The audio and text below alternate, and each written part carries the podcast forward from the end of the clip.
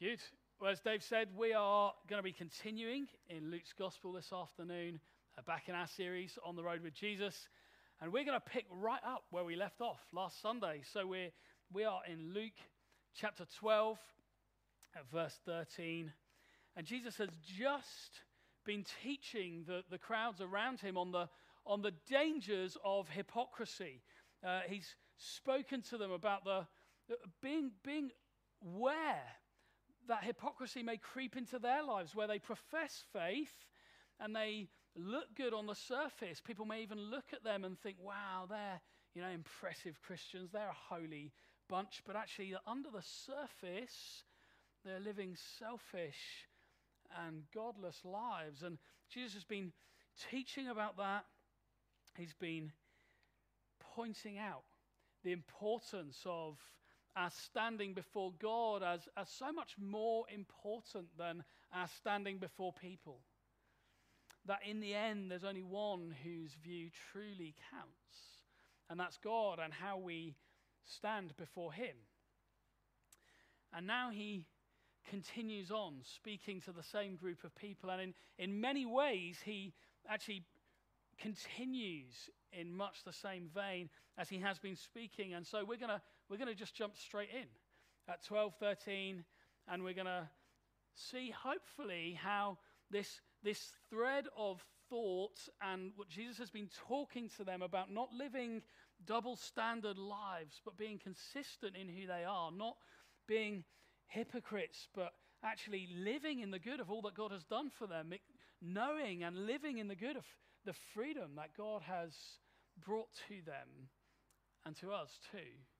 And so we're going to continue to kind of follow this line, this thread that Jesus weaves over these illustrations and these discussions with people. So from 12:13 they're there and we read this. Someone in the crowd said to him, "Teacher, tell my brother to divide the inheritance with me." Now this is a slightly bizarre place to start, given all that Jesus has just been saying. But in the midst of him teaching, it seems that there was a guy in the crowd, we don't know the specifics, who was there with his brother. There's clearly a bereavement in the family. And the older brother had received all of the inheritance. And the younger brother is pretty miffed about it. And so shouts out while Jesus has been teaching the crowds about integrity and about how you live before God instead of live before people, in the midst of all of this, this guy's like, Jesus, tell him not to be tight and to share it with me. You think, what's like interesting, right? Strange thing to do. We don't know the ins and outs, and presumably neither did Jesus. And actually, Jesus refuses to get embroiled in this domestic dispute. And instead, instead of giving them a legalistic or rule based response or taking sides and being like, yeah, that's right, older brother, you should give him some, Jesus uses it as an opportunity to address their hearts, both of their hearts, and actually the hearts of everyone else who's there listening. He uses it as a launch pad to talk about what really matters in life. And so we read from verse 14 Jesus said, But he said to him, Man, who made me a judge or arbiter over you? He's like, I'm not getting involved in your family dispute. And from verse 15, and he said to them, Take care and be on your guard against all covetousness. Remember, he's just told them, Be on your guard against hypocrisy. And now he says, Be on your guard against covetousness. For one's life does not consist in the abundance of one's possessions. Jesus' answer speaks to both brothers simultaneously and also to us. Because it's a universal human experience that we're tempted to believe that if we just had that thing, then we'd be satisfied, or we'd be more content, or it would make us happier or more fulfilled we're tempted to believe that more stuff will answer more of our problems. That, that's how advertising works, isn't it? It's the whole premise that advertising is, is predicated on is the idea that if you have this thing, then you will be happier or healthier or better looking or more popular or more fulfilled in some way. That's, that's how advertising works. That's how we're sold things. Because we buy into it. We believe that that would be the case, that we would be happier or healthier or better looking or more popular if we had those things. That's why we buy stuff. And Jesus speaks into it here. And sadly, it's also often driven by envy. I don't know if you've noticed how much of our world and how much of advertising and how much of stuff is actually driven by envy, covetousness that Jesus warns against here. We see what someone else has, and either we want it for ourselves because it looks pretty cool, or we see what they have and we want one that's bigger than theirs so that they'll know we're wealthier than them or something else. We justify it. We reason in our heads, even subconsciously, you know, if they have it, why shouldn't we? We deserve it. We begin to feel entitled. In fact, actually, when it comes down to it, we, we probably deserve it more than they do. I think that was the line that this brother was almost hitting on with his older brother. He's like, This isn't fair. I want my bit. I want what I deserve. I want what I'm entitled to. Jesus wants us to know that this is a foolish pursuit. Life is about more than the abundance of stuff. That's what he says. But if we're honest, most of us struggle with it, don't we? If, if we're genuinely honest, most of us, at least some of the time, if not a lot of the time, struggle with this, with just a little bit of greed for material gain, just the little subtle belief that we buy into the advertiser's pitch that if we had that, maybe we would be more popular, maybe we would be happier That's why scams work, right? That's how telephone scams work. They, they give you something that entices you, that taps into that belief and that greed. It's actually why get rich quick schemes are so popular, as crazy as most of them are. If we actually step back and look at them, you think that's like who would fall for that? But we do, right? It's why in 2012, the stats have changed a little bit now, but it's why in 2012, 46% of adults in the UK did the national lottery regularly. Almost half of all adults in our country did the national lottery regularly because we believe that if we were a millionaire, well, that would change everything. Jesus wants us to know it's a foolish pursuit. Life is about more than stuff. And then he goes on to unpack and illustrate it a bit more for us. We read from verse 16 he told them a parable, saying, The land of a rich man produced plentifully. And he thought to himself, What shall I do? For I have nowhere to store my crops. Now, the younger brother who's just said about the inheritance in this moment was probably crying out, Give it away to your brother. That's, I think he wanted Jesus to make that teaching point. That isn't actually the teaching point Jesus goes on to make. But anyway, said, I have nowhere to store my crops. Verse 18, and he said, I will do this. I will tear down my barns and build larger ones. And there I will store all my grain and all my goods. And I will say to my soul, Soul, you have ample goods laid up for many years. Relax, eat drink, be merry. This picture that Jesus paints, this imaginary figure, I, I want to suggest that he's actually very typical of a lot of people in 21st century Wokingham who have everything they need materially, who think to themselves, maybe many who take early retirement, they think 55, I've had a good innings. I'm going to, you know, I'll take my early retirement. I've got a decent pension pot. I've got some investments.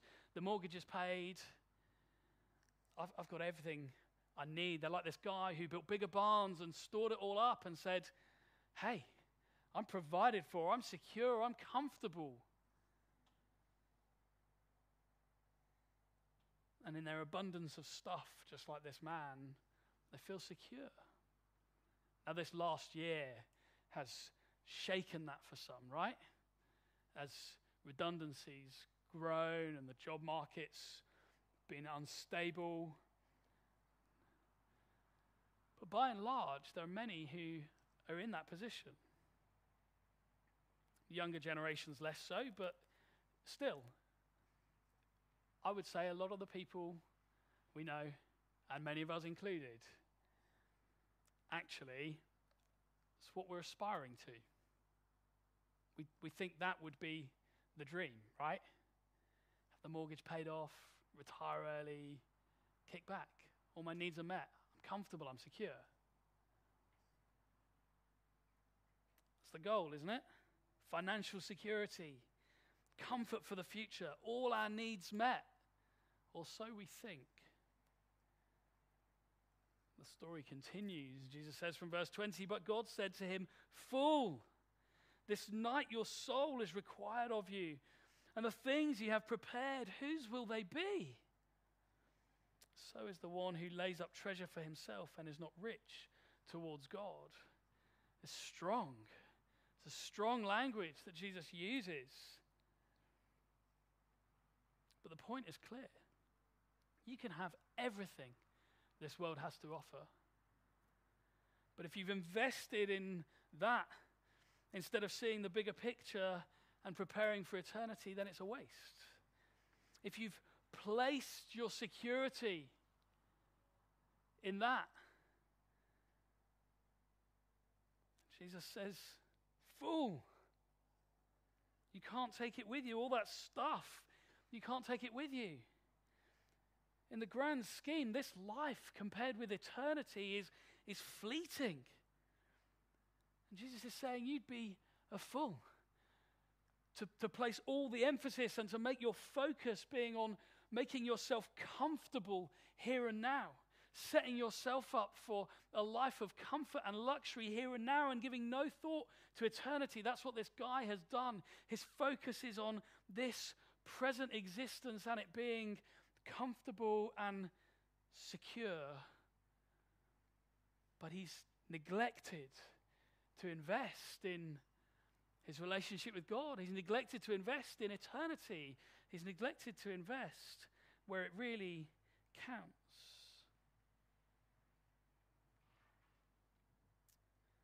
Jesus continues in verse 22. He said to his disciples, Therefore,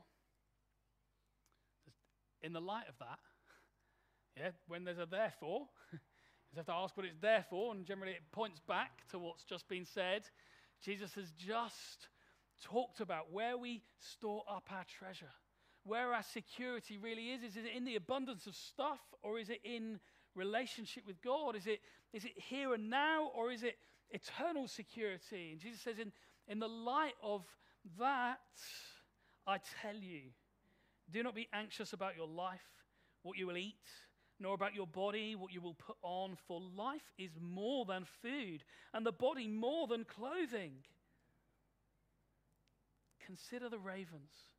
They neither sow nor reap, they have neither storehouse nor barn, and yet God feeds them. Of how much more value are you than the birds? God cares for his creation. He provides for all that He's made. We read on from 25 And which of you, by being anxious, can add a single hour to his span of life? If then you are not able to do a smaller thing as that, why are you anxious about the rest? Consider the lilies, how they grow. They neither toil nor spin, and yet I tell you, even Solomon in all his glory was not arrayed like one of these. But if God so clothes the grass which is alive in the field today and tomorrow is thrown into the oven, how much more will he clothe you, O you of little faith? Do not seek what you are to eat and what you are to drink, nor be worried. For all the nations of the world seek after these things, and your Father knows that you need them. Instead, seek his kingdom, and these things will be added to you. God is good. That's the resounding note that Jesus sounds in this series of illustrations is that God is good and he provides for his creation. He provides for all he has made. And in the knowledge of that, we are to trust him and rest in him and invest in him and not in worrying about our material provision. Now, understood correctly, this isn't a call to passivity. Okay? It's, Jesus isn't saying, like, so just sit on your bum and do nothing because God will provide. He cares for you. That's not what Jesus is saying. Okay? Instead, it's a call to invest in the right things. It's really all about where your hope is, where your security is. What are you placing more stock in? What are you leaning more of your weight on? Your pension fund, your bank balance, or your eternal hope in Christ? Which is the heavier? Are you, are you more anxious about your ability to provide for yourself and your family, or are you trusting God that if you work hard, you're diligent, and you lean on Him, what you need might not be what you want, might not be what advertisers tell you you should have, but what you need will be met in Him here and now, but more importantly, for all eternity. It's about your perspective. See, in this life, if, if being financially comfortable is what consumes you, you get anxious about it, then you end up on a constant quest for more because there's, there's never enough, right? There's always more you could earn. There's always someone richer. There's always something else you could have. And if you're looking to material things to provide you with security and status, then Jesus is saying here, you're going to end up anxious and worried and stressed. And that's crazy because through anxiety or worry, you can't even add a single hour to your life which isn't a great deal in the grand scheme of your life. In fact, actually, through anxiety and worry, you're more likely to shorten your life than extend it. And yet, somehow, that doesn't seem to stop us.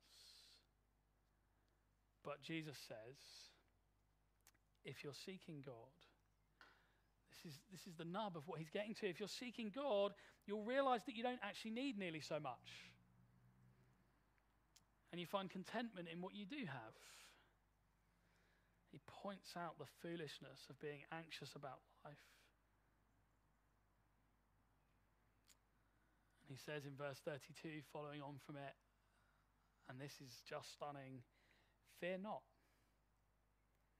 little flock, for it is your Father's good pleasure to give you the kingdom. This little verse gives huge perspective to all that Jesus has just been saying. Fear not, little flock, for it is your Father's good pleasure to give you the kingdom. What's the kingdom? Well, in this sense, eternal hope. It's being with Him, it's, it's Him, it's relationship with Him, it's intimacy with Him, it's eternity with Him. It's the riches of heaven. He says, like you're worried about this short and fleeting life, about what you're going to eat and what clothes you're going to put on your back. But your heavenly Father, it's His good pleasure to give you all the riches of heaven for all eternity. Like you're going to put those two things on a scale like what should consume your focus? What should weigh heavier for you? What should give you comfort or a source of anxiety? Your short years on earth, which is what they are compared with eternity, and worrying about what you're going to wear or whether you have enough or what's going to go on, or eternity in the perfect presence of God. Like, there's no contest, is there? There shouldn't be. In fact, it gives great perspective back to those brothers at the start, right? They're squabbling over a few pounds of earthly inheritance that they can't take with them anyway. It's going to get left to someone else, ultimately. Jesus says that our Father in heaven gives us a far, far greater inheritance. Guys, quit squabbling about a couple of quid. Realize the riches of all you have for eternity in Him. And you'll be a lot more open handed with what you have here and now and a lot less stressed about it. And when we know that, it shifts our priorities. Jesus carries on then, in the light of that, to say, sell your possessions. You think, whoa, hang on a minute, Jesus. How did we get there? well, if your perspective is right, if your hope is secure, then this is an obvious step in Jesus' logical flow through this passage. Sell your possessions and give to the needy. Provide yourself with money bags that don't grow old. He's not talking about getting a good quality leather wallet, he's talking about investing in heaven, in eternity, in your relationship with Him. Provide yourselves with money bags that do not grow old, with a treasure in the heavens that does not fail, where no thief approaches and no moth destroys. For where your treasure is, there your heart will be also. So, in those who have received the hope of the gospel, those who know that their eternity is secure in Christ, those who know that life isn't found in the abundance of possessions, those who know that God provides for all He's made. We, you look at the grass and the birds, and it testifies of the goodness of a Father who loves to provide for His creation. Those who understand that the most perfect and complete fulfillment of God's provision is found in eternity with Him, in being co heirs with Christ forever, in intimacy with Him. Those people have a much looser grip on their stuff here and now and a much tighter grip on their eternal hope. I tell you what, I want to be one of them. Yeah? That's my prayer for us as a church that we'd be people who are so utterly captivated by the hope of glory in Christ that, that everything else is just a means to an end. It's a tool to serve people with and bless people with, not something to be hoarded up for selfish gain or to give ourselves the illusion of comfort or security, but instead to be used for the glory of God and the good of those around us.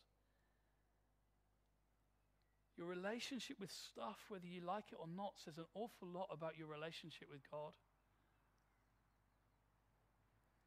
If you're not looking to stuff to define you or provide you with security, then you're much more willing and ready to give stuff away. If you're not looking for it to meet a need in you that should be met in Christ Jesus, then you're very free to be generous and not to be anxious. And as you do that, you invest in eternity and you lean more and more of your weight on God, and your perspective starts to get things in their right place and in their right order. Eternity begins to weigh more heavily on the scales of your life than your decision making for this fleeting moment. And with all that in mind, with that as the backdrop, about eternity as weighing more heavily for us, about our security being there with Him rather than here with money in the bank, with your treasure, your heart, your focus on His kingdom. Jesus now kind of shifts. He transitions to say, with, with all that in mind, be ready. With all that in mind, stay alert.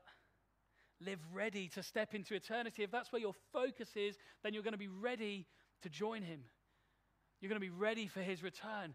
Keep focused there so that you're ready. And this is what he says from verse 35. He says, Stay dressed for action and keep your lamps burning. and be like men who are waiting for their master to come home from the wedding feast. Guys, that is what we are, okay? We are waiting. We've got work to do while we're waiting to fulfill the Great Commission, to share the gospel, to proclaim good news, to see captives set free, to see people baptized and discipled into obedience with Jesus. But we're also these people waiting for the return of our Master. Jesus is coming back. And this picture he paints for them, he says, Be like men who are waiting for their master to come home from the wedding feast, so they may open the door to him at once when he comes and knocks. Blessed are those servants whom the master finds awake when he comes. Truly, I say to you, he will dress himself for service and have them recline at table, and he will come and serve them. If he comes in the second watch or in the third and finds them awake, blessed are those servants. This is, this is an amazing picture. Jesus is saying if you, you're, you're fixed on eternity and your hope there and you're living for the glory of God and the good of those around you, you're going to be ready for when Christ returns and return he will. And if he returns and finds you ready, this is what he says. He says he will dress himself for service and he will have them recline at table and he will come and serve them. This is stunning. Jesus saying about himself that, that Christ himself, the, the master, the king of glory, will serve those who are alert and awake and waiting for his return. Those who build their lives on him instead of the hollow and empty promises of this present life, he will, he will serve them in heaven with the richest of foods, with himself. He gives of himself. This is stunning. But there's a but. Jesus carries on. But know this that if the master of the house had known at which hour the thief was coming, he would not have left his house to be broken into. You also must be ready, for the Son of Man is coming at an hour you do not expect. Jesus is saying, You don't know when he's going to return. Okay, don't, don't try and leave it to the last minute.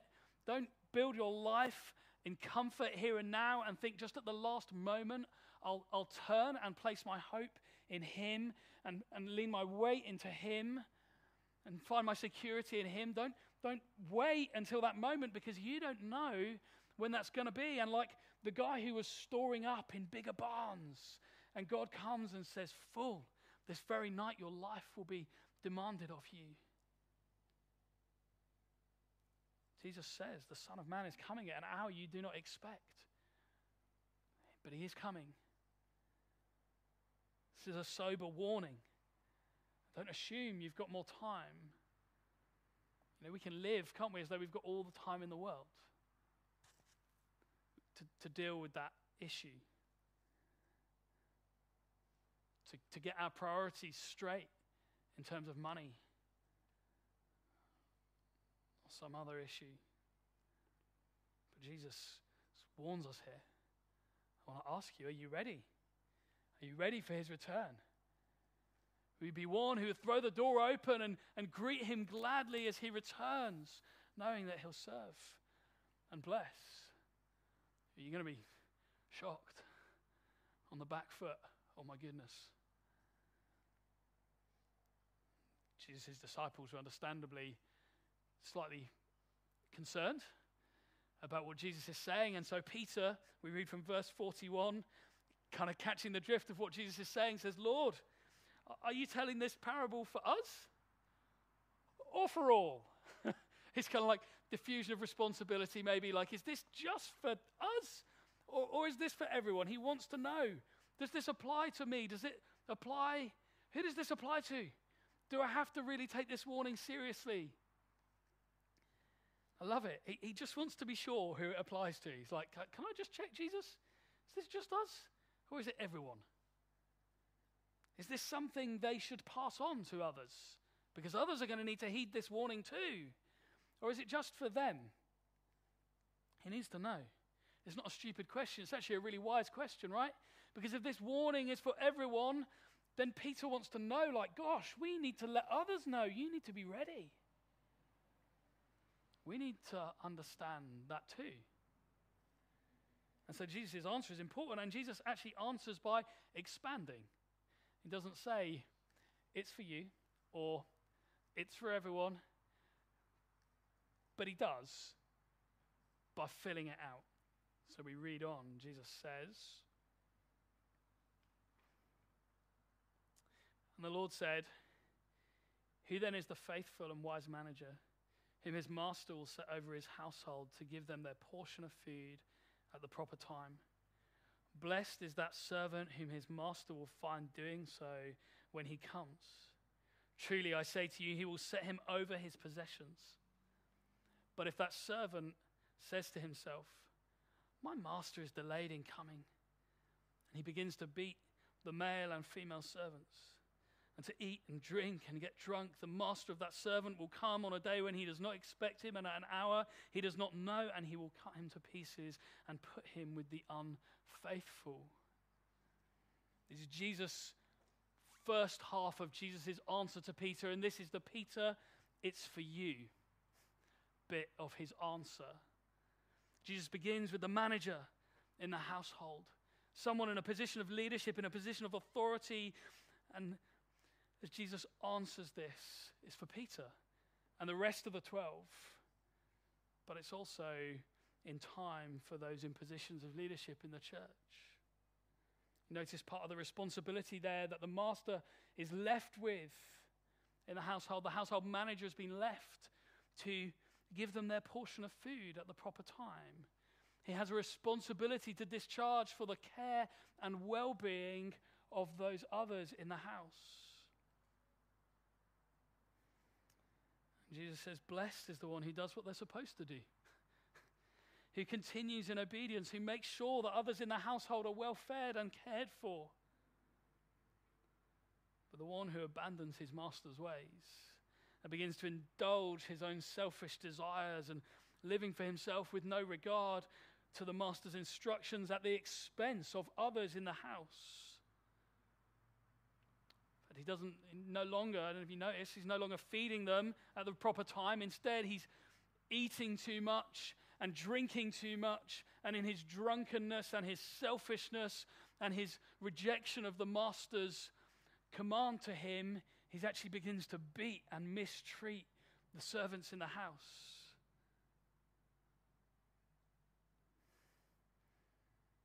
The one who does that will be punished ever so severely when the master returns. This is a sober warning. Sadly, you don't have to look far to find examples of leaders in the church throughout history and even today who have behaved like this manager. Should never be so. Instead of heeding Scripture's call to shepherd the flock, to care for people and provide for the people of God, instead, they've abused their position. It's important that we understand this warning. Instead of laying up treasure in heaven through sacrificial love and care of others, they've made themselves rich and comfortable here on earth at the expense of others instead of for the good of others. And Jesus says, there's, there's like a warning and comfort here, right? There's a warning if it's you, but there's comfort too that there'll be justice. That those who have behaved in that way, who have treated people that way, who have abused others, Jesus says, when Christ returns, they will be judged so severely. In fact, Jesus seems to say fairly clearly here that they will have no part in the kingdom, that they will be put out. What does he say? He says they will be put with the unfaithful those who are outside of the household. And then he carries on from verse 47. And this is the it's for everyone portion of his answer. He says from verse 47 The servant who knew his master's will but did not get ready or act according to his will will receive a severe beating. But the one who did not know and who did what deserved the beating will receive a light beating. Everyone to whom much was given, of him much will be required, and from him to whom they entrusted much, they will demand the more. Jesus is saying those who fail to live in accordance with the master's will, who live in rebellion, will be punished. They don't get away with it. Those who know, those who've heard the gospel and who've failed to respond, those who've heard the word of God, who know it and have failed to live it out, will be dealt with more severely than those who've lived ignorant in their disobedience. Jesus, it's clear, right? Those who have been entrusted much, much will be expected of them. If you know what is right to do, if you understand what God's word teaches, and you knowingly and willfully live in disobedience to that, you will be dealt with accordingly.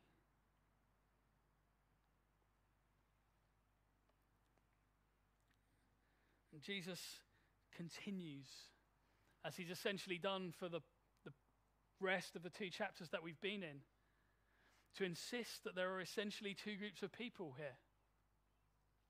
There are those who are waiting in obedience for the master's return, and those who are not.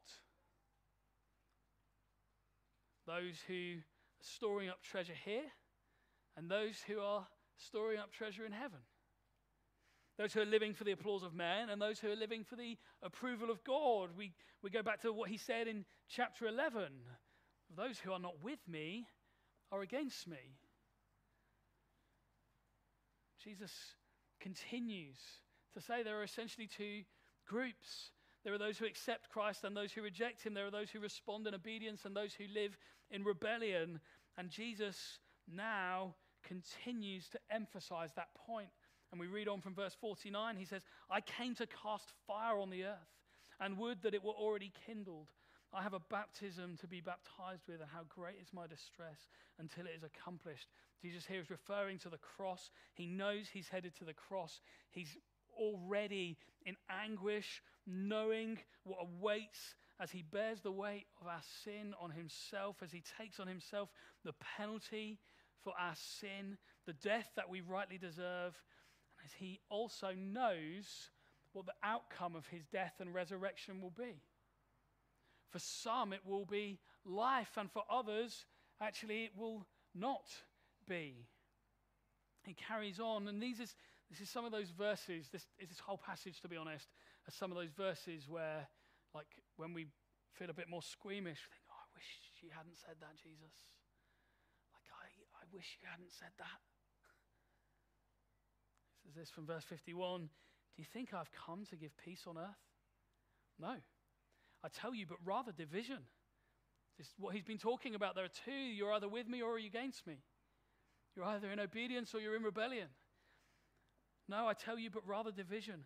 From now on, in one house, there will be five divided three against two, and two against three.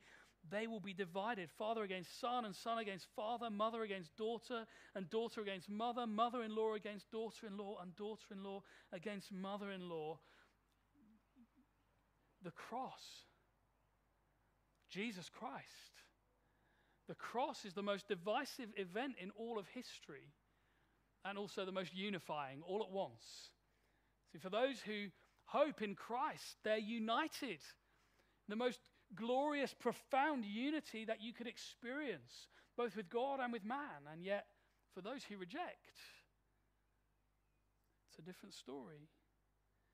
For those who trust in Christ, the cross means freedom, it means victory over sin and death. It means life and life eternal with Him. But for those who continue to reject Him, they will ultimately receive death. There's, there is no middle ground here. 1 Corinthians 1:18 says this, the message of the cross is foolishness to those who are perishing, but to those who are being saved is the power of God. 1 Peter 2:8 tells us that to those who are not being saved, Christ, Jesus, is a stumbling stone and a rock of offense. They stumble because they disobey the word. This should serve as a warning and a wake up. The message of Christ is divisive. It's a wake up even for us as Christians, right? Because we, we want it to be more nice and fluffy than this generally. But the message of Christ is divisive. Jesus was very unambiguous about that fact. It's not going to be universally accepted or even tolerated, let alone liked. And because of that, if we profess it, neither are we. You need to know that, right? If you profess that Christ is the only way, that's not going to be a universally popular thing to say. Guys, we need to unhitch ourselves from the desperate desire to be liked of and approved of by everyone. Because if we follow Christ, we won't be. Just as he wasn't and he isn't. Knowing that there would be people who would reject him, Jesus gives a final point. And this is where we're going to conclude now because right now, this is heavy, isn't it? Yeah? This is quite a heavy passage of Scripture. It's full of warnings. It's quite sobering. And Jesus carries on. He gives, he gives an appeal and a warning as he concludes this section. We read from verse 54 He also said to the crowds, When you see a cloud rising in the west, you say at once a shower is coming. We'd like to think we're quite good at predicting the weather. It's not been so easy recently, but and so it happens. Apparently, these guys were better than us. And when you see the south wind blowing, you say there'll be a scorching heat. And it happens. You hypocrites. You know how to interpret the appearance of the earth and sky, but why do you not know how to interpret the present time? Jesus is saying to them, guys, I've given you some clear warnings. My life, my ministry has all been about pointing you to the kingdom of God and showing you how you get to participate. You've had some clear warnings. I've given you signs. I've proclaimed the kingdom. I've told you that whoever is not with me is against me. I've just warned you about the judgment that will come for those who store up treasure on earth here instead of treasure in heaven. I've warned you about those who live for the approval of people instead of living before a holy God. I've warned you about people who are driven by selfish motives instead of living in obedience to God with their hope set on eternity, and you're ignoring me still. You're like the servants who think you've got time. Like, yeah, I know, we need to deal with it, but we'll get there. Like, we've got time. I mean, he's not come back yet. I've got years left. I'll, I'll repent and stop it another time.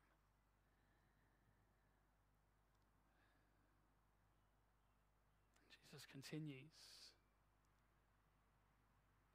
And why do you not judge for yourselves what is right? As you go with your accuser before the magistrate, make an effort to settle with him on the way lest he drag you to the judge and the judge hand you over to the officer and the officer put you in prison. I tell you, you will never get out until you have paid the very last penny. Jesus uses a court picture for his final warning of this section, a warning of the judgment that awaits. That if, if it's not dealt with, then you're going to stand before the judgment seat of God. And he says here, you'll be put in prison and you'll never get out until you've paid the very last penny. And the debt of our sin, the weight of our sin, is such that we will never pay it off. Jesus uses this picture, but he's, he's using it as a warning, as an encouragement too. He's saying, don't wait until it's too late and you're stood before the judgment seat of God, having to give an account for your sin and rebellion. Settle it before you get there. You know, he says that, he says, make an effort to settle with him on the way. How do we do that? Jesus is saying, settle it now. Find forgiveness now. Accept the offer of forgiveness in Christ. To be clothed in his righteousness instead of yours, to be judged on his merit instead of yours, to accept him taking the penalty on your behalf before it's too late. Now, you'd think that people would listen. after all that Jesus has shared in the preceding couple of chapters. You'd think that perhaps after all of this they'd grasp it, but instead they try to make themselves look good. this is just crazy. And the reason that the way they do it is they point out some others who they assume must have done something much worse than them and therefore will be judged far more harshly than them. They deflect. Verse 30, chapter 13, 1 there was some present at that very time who told him about the Galileans whose blood Pilate had mingled with the sacrifices. But they hear this warning Jesus gives them. And they think, well, at least our penalty won't be as bad as theirs. And so they bring up this group who'd been killed by Pilate whilst they were sacrificing to God. This atrocity would have been known about. And it was generally believed that those who suffered some kind of calamity like this, some kind of atrocity in this way, were actually receiving punishment for God from some extraordinary sin they'd committed. They were the real rotters. It may have been hidden sin, but they were the bad ones. That's what people thought. It seems that these people's motive, as they hear the warning of Jesus, instead of taking it on themselves and receiving his offer of life, instead of coming to him repentant for forgiveness, they simply try and deflect. As they squirm under conviction for their sin and rebellion, they deflect. Well, you know, at least we're not as bad as those ones. Jesus, did you hear about them? They must have been real rotters. How often can we be tempted to, to think and speak in this way? To try and pull down others to make ourselves look good, to think of everyone else as the one who has the issue and not ourselves. But Jesus has none of it, and he answered them Do you think that these Galileans were worse sinners than all the other Galileans because they suffered in this way? No. I tell you, but unless you repent, you will all likewise perish. All those 18, Jesus brings up another tragedy. All those 18 on whom the Tower of Siloam fell and killed them. Do you think they were worse offenders than all the others who lived in Jerusalem? No, I tell you. But unless you repent, you will all likewise perish. Jesus gives them another example and effectively says, You're no different to them. You've sinned. You've fallen short. You need forgiveness. You're going to face judgment. Stop comparing yourself to others and trying to justify yourself unless you repent, unless you hope in Christ, unless you are hidden in Christ, then you will perish. There will be a just judgment. And yet, right now, it's not too late. Right now, there's hope. And that's where Jesus concludes. He told this parable a man had a fig tree and planted in his vineyard. He came seeking fruit on it and found none. He said to the vine dresser, Look, for three years I've come seeking fruit on this fig tree and I find none. Cut it down. Why should it use up the ground? And he answered him, Sir, let it alone this year also until I dig round it and put on manure. Then if it should bear fruit next year, well, good. But if not, then cut it down. A fruitless vine is a sad picture, isn't it? It's like it, it, it, it it's not fulfilling the purpose for which it was designed. This fig tree was designed to, to bear fruit. And it's failing to do what it was purposed to do, what it was designed for. It's a, it's a sad picture, but it's an image of those who reject God's design for humanity who, who choose to go their way instead of His, who think they know better than Him. See, God designed us to flourish and be fruitful, to bear fruit. But the only way that we realize that is in relationship with Him and in living according to His commands. God, God gave us commands to live by, not for our restriction or our limitation or our oppression, but for our true freedom for our flourishing, for our fruitfulness. And when we reject his ways and we choose to go our own, when we live in rebellion against him, then we're like a fruitless vine. And in the end, this illustration, Jesus says the fruitless vine will be cut down. But today is a day of mercy. Judgment will come and we don't know when. Like the wealthy man, your, your life may be demanded of you sooner than you think, suddenly. Like the servants in the house, the master may return suddenly, like a thief in the night. But right now, it's not too late. The vine dresser said, Let me dig around it and fertilize it. Give it some time. Allow it to bear fruit. The reason that you're here, the reason that you're breathing, the reason this world is still spinning on its axis is that God is sustaining, that in His patience, He is giving time for people to turn to Him and to live in obedience to Him, to receive His offer of life, and to live in response to that and bear fruit. This is a day of grace. 2 Peter 3 9 tells us that Christ is not slow in returning, as some might think of it, but that He's delaying in order to give people time to respond. He's exercising patience to give us time to respond. His desire is that none should perish. And so, like the vine dresser who gives another year for the vine to bear fruit, Jesus is giving time. But it won't last forever. So I want to encourage you. We're going to sing one final song. Johnny, I wonder whether you could come and lead us. But as we do this, I want to encourage you to respond. Maybe you know that you've, you've never really placed your full hope in Jesus. You've never come repentant to ask for forgiveness. And you're like a fruitless vine. You're anxious about many things, none of it what really counts. Come, find forgiveness. Come, find hope. Come, find life in the finished work of Jesus today. Come and begin to know what it means to bear fruit and fruit that lasts. Or maybe, and I guess this is probably more of us, you, you know that your focus has just begun to shift, that, that you become preoccupied with the stuff this world has to offer. You've begun to place your hope more there than in Christ. Maybe there's a particular area of sin in your life and you're like the servant who just thinks, like, my master's not coming anytime soon. I, will keep going for now. There, there'll be another day to repent. There'll be another day to ask for forgiveness.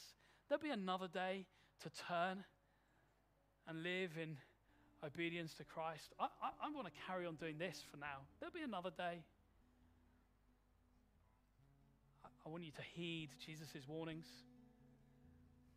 You don't know. But right now, there's a moment of grace. There's a moment to calm and find forgiveness. Hey, let's stand together, shall we?